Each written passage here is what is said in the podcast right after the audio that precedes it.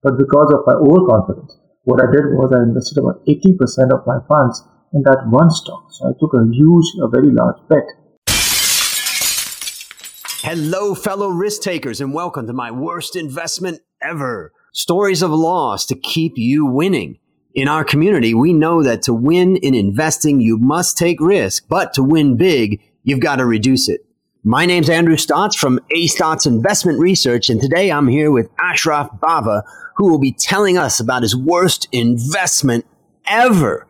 Ashraf, welcome to the show. Thank you, Andrew. So before we get started, I'll share a little bit of your background with our listeners. Ashraf Bava is currently the CEO of Nile Capital Limited and a director at the Securities and Exchange Commission of Pakistan's Institute of Financial Markets.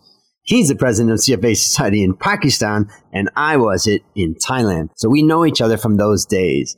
Ashraf holds an MBA degree and is a CFA charter holder. He started his career as a customer services officer at MobiLink in 1995. He joined Elixir Securities in equity sales and was promoted to head of sales in 2004 and eventually became CEO in 2005. He set up Nile Capital in 2009, has been running it ever since. During his career, he also was a consultant at the World Bank Group. Ashraf, you have anything to add to this? Tell us something about your personal life. I have one wife and four kids, actually three boys and a girl. And I make sure that after my stressful job of uh, working in the equities market, I make sure that I spend time with them. And one more thing I really uh, love to do is uh, work out, go to the gym, do some exercise just like Andrew does. So I would advise all of you to do the same. For any of you guys that meet Ashraf in person, you'll see he's a very fit man. He's a very fit man. I can attest to that. So now, before sharing your story, tell us about your level of an investing experience and the type of investment you're going to share about today. Thank you, Andrew, for taking me on your podcast, first of all. yes. As far as my uh, level of uh, investment experience is concerned, if you, I mean, obviously, you can 20 years, little over 20 years of experience behind me now. Actually educated in the right kind of financial education which you require to invest in, in the equities market or capital markets, so to say. And uh, again, I've worked on the on the brokerage side uh, all my years, so I would say that you know I should be considered a fairly experienced person to, to be a fairly experienced investor in the capital markets. Got it. And you're going to share a story about investing in a stock. Yeah, one of my worst right. investments. let's, uh, let's move into the story. So, to set the stage for our listeners, please describe the circumstances leading up to this worst investment and then tell us the story. I think the story, I mean, I would like to uh, just give you the background that it was, I think, 2005 or 2006 that is the time. And the stock I'm talking about is Attock Refinery. Attock Refinery is one of the biggest refineries in Pakistan. It's half owned by foreigners, and the other half is majority owned by foreigners, and the rest is by Pakistanis, held by Pakistani firms. Back then, I think I was making quite a lot of money because the market had a major bull run. I had this, you know, high confidence level that you know whatever investment I'm making, whatever trade I'm doing, it's it's like uh, it's like turning everything into gold. So frankly speaking, I was a bit overconfident, which you should not be in the equities market. So I would say I wasn't thinking rationally at that point in time and wasn't checking on my risk factors, which you should generally do before making any investment. So the first biggest mistake what I did at that point in time was that, you know, I invested, I would say that uh, 70, 80% of my portfolio's bet was on that particular stock. I think in, in, any normal circumstances, you would take a portfolio approach where you would just invest about 10, 20% in one particular sector stock. But because of my overconfidence, what I did was I invested about 80% of my funds in that one stock. So I took a huge, a very large bet. And I was pretty damn sure that you know, I'm going to make money like I have been making money so many other stocks and bets I've been taking on. So the story goes that you know Attock Refinery was at that point in time was trading at rupees 150 rupee Pakistan rupees uh, Pakistan currency. Invested 80% of my funds in in, in Attock Refinery. And frankly speaking, refineries, uh, the earnings of refineries, if you have looked into the earnings of refineries, they move up and down quite a lot. They are quite volatile in the sense, you know, they depend a lot on the uh, international oil prices. And I did not have access to any probably considerable research or any research on the oil, international oil markets. And I was just hunting on, on what the market gurus were saying. So, you know, there were big brokers who were building a huge position in, in that particular stock and I got this tip and I started building up a position for myself as well. So I started buying from I think 150 to 160 or 170 and I was quite happy. It did actually go up a bit. I think it went up initially by 5% or 10% or so, but you know, I was in a high spirits and an overconfident trader, so I wouldn't want to, you know, just get out of the stock by just 10, 10% or so of return. So I thought I would just hold on. At that point in time, now just imagine that there was this was a huge bet just based on tips from markets, market and the market gurus, and it was not backed by any research of my own or from anywhere else. People do come up with these research in the market, but I didn't even bother to read them. I was so overconfident. And uh, stocks started to slide down in a couple of days' time, and uh, I was sort of, you know, still because I had huge return already in my portfolio, so you know, I was okay with it that you know I can carry on for a little while, and it started sliding a bit, and uh, I started to get news that you know a couple of big institutions, one of the uh, main institutions who held more than 10 20 percent of the position in, in, the stock, a couple of strategic investors are actually getting out of the stock, and I got uh, this these these uh, rumors and news coming from the market, but I wasn't convinced. I was so overconfident about my own self, so I thought, no, I'll just hold on to it. And uh, after about a week's time, this stock actually went down, started touching the lower locks. In Pakistan, we have the system of uh, upper and lower lock where the stock can actually go down by five, go up by five percent or or go down by five percent. So if it hits a lower lock of five percent, then it freezes and the market freezes and it, uh, it, it has to open tomorrow at a at, at a lower price, unless otherwise, unless obviously if, if it wants to, if the stock moves up again the same day. So obviously, uh, this was the first lock, five percent down the second day, there was another 5% lock. And after the, after the second day, the third, fourth, and fifth day, the stock would just open at the lower lock of 5% and hardly and there would be any trades. So the stock started to slide down from 150 and the first exit I could have got in the stock was about at 96 rupees. Even at 96, just imagine the returns I had made throughout my bull run in the last two years. Half of the returns were actually gone in that big bet with a slide of just 50 or 60 rupees. And even then, uh, I did not want to cut my losses, which, which would have been a prudent choice to do that at that point in time. So I did not listen to my friends. I did not listen to, to any sort of research and any sort of uh, market rumors or, or, or, any writing on the wall that, you know, this stock is actually falling and you should get out of it. So I thought I'll just take a, take a risk and probably hold on for a couple of days. This stock is going to go, come back up very soon. After one day, on that particular day, it, there was there huge volume that I could have easily got out, but I did not. From that, the day after that, the stock started to pound again and uh, started to uh, open at low lock of 5% for another 5 or 6 days. Now the stock was at 50 rupees.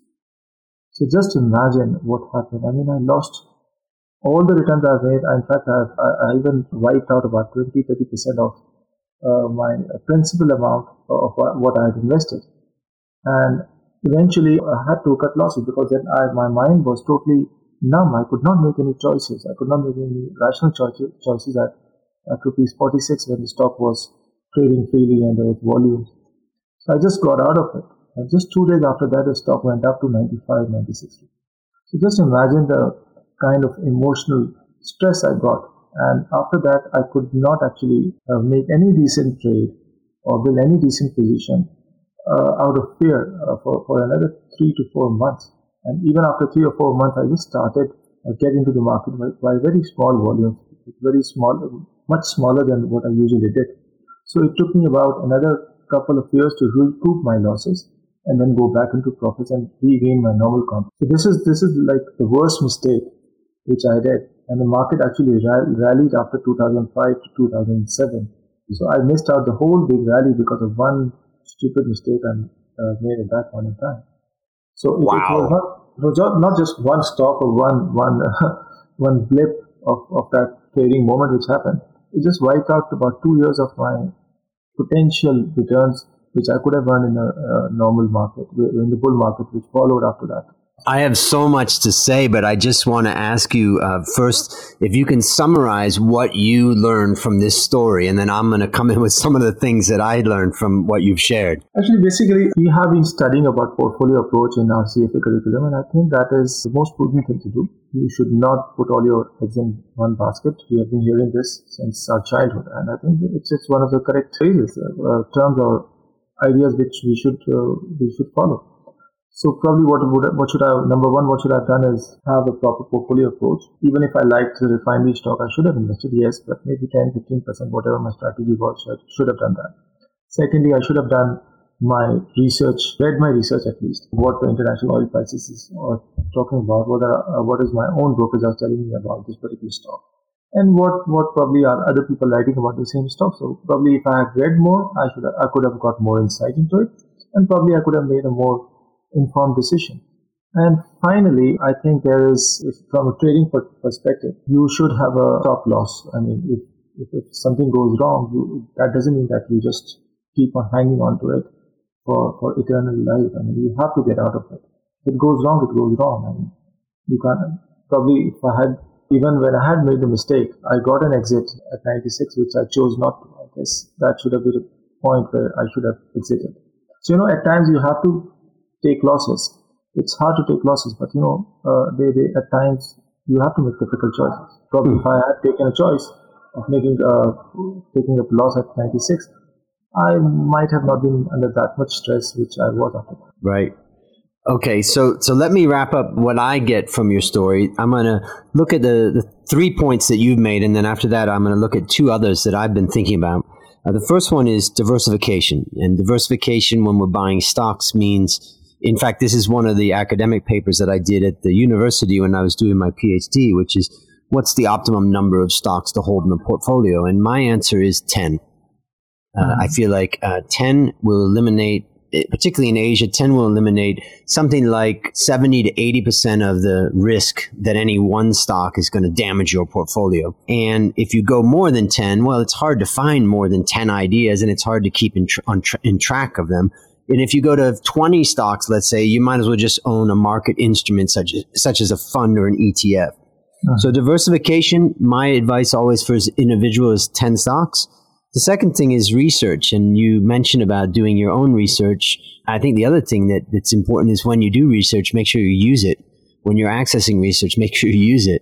One of the points that I would make is about the overconfidence, which you stressed at the beginning. I think that it's very common actually for financial professionals to feel overconfident, but it's also common for, let's say, entrepreneurs and business people who have been successful in business and then they go into the realm of the stock market with the confidence that they were successful in their business. And it's that overconfidence that really can, can hurt us quite badly in the market. So I think the, the thing, the lesson on overconfidence for me there is to stay humble and the market will always make us humble if we don't stay humble. the other one that you talked about is a stop loss. And when I was a, an equity analyst, I never would talk about a stop loss. And I think most fund managers don't talk about it because they think, hey, if the stock goes down, I should buy more. Hmm. I mean, how much do you believe in this story? You should buy more a stock going down would be like an affront to the story of what I'm investing in. One of the lessons that I've learned with the stock market is that sometimes you could be right in your story, it's just a wrong time. So you've just timed it wrong rel- relative to the price. You know, it could be a good company, it could have a good long term future. You just bought it the wrong time. So a stop loss allows you to get out and accept that and then be able to re enter it. Which brings me to the last point that I take away from what you've shared, and that is really that losses can be devastating personally, professionally, emotionally. You know, it's not something that you recover from, you know, instantly, particularly when it's your worst investment ever. And I think that, um, you know, part of what I respect, because we talked before this show about this and some other discussions that you and I have had is that by sharing the feelings that you had at the time and how you were kind of, let's say, you really couldn't make any decisions at that point, you just had to cut your losses and get out. I think it's, it's something that all the, the listeners can can appreciate. That if you ever get stuck like a deer in the headlights, is what can happen sometimes. You know, you got to get out at some point and recalibrate your life. So those are the lessons I have learned from what you said. Did I miss anything? No, no. I think exactly these are the points. I think I would like to emphasize that you know uh, one has to be humble, obviously. Read, probably read about uh, what you want, you are getting into it, and uh, make sure that you know enjoy life. You don't take uh, so much risk that it, it overwhelms you and you know it affects your body, it affects you emotionally, and it affects you probably your health as well. So you know, I think it's, it's well, better that, that you know stay within the limits. Yeah, and that brings us to the next section of the podcast interview, which is actionable advice. And it's based upon this story and your experience since then. What specific actions can you recommend to our listeners to help them protect their investment? Two things I would say is that, you know, whatever you invest in, whether it's stocks or, or real estate or anything, just study, just read. You have to read. You cannot go blindly into anything without doing any research it's not necessary that you actually go into the fundamentals and you know bring the pick out numbers yourself. There are people who do research, so you know there are news in the newspapers, but you have to read and probably make a case that whatever thing you're getting into it does it really make sense. At least try and ask questions to yourself. Secondly, don't go for the short run. Uh, I missed out this part in the beginning that you know I thought uh, I would have made a killing on this particular stock in next three or four months, and I was completely wrong now if I look now, the stock is actually at it, it did actually go back to, to go more than 150 and it had actually hit 250 or 300 after three years time.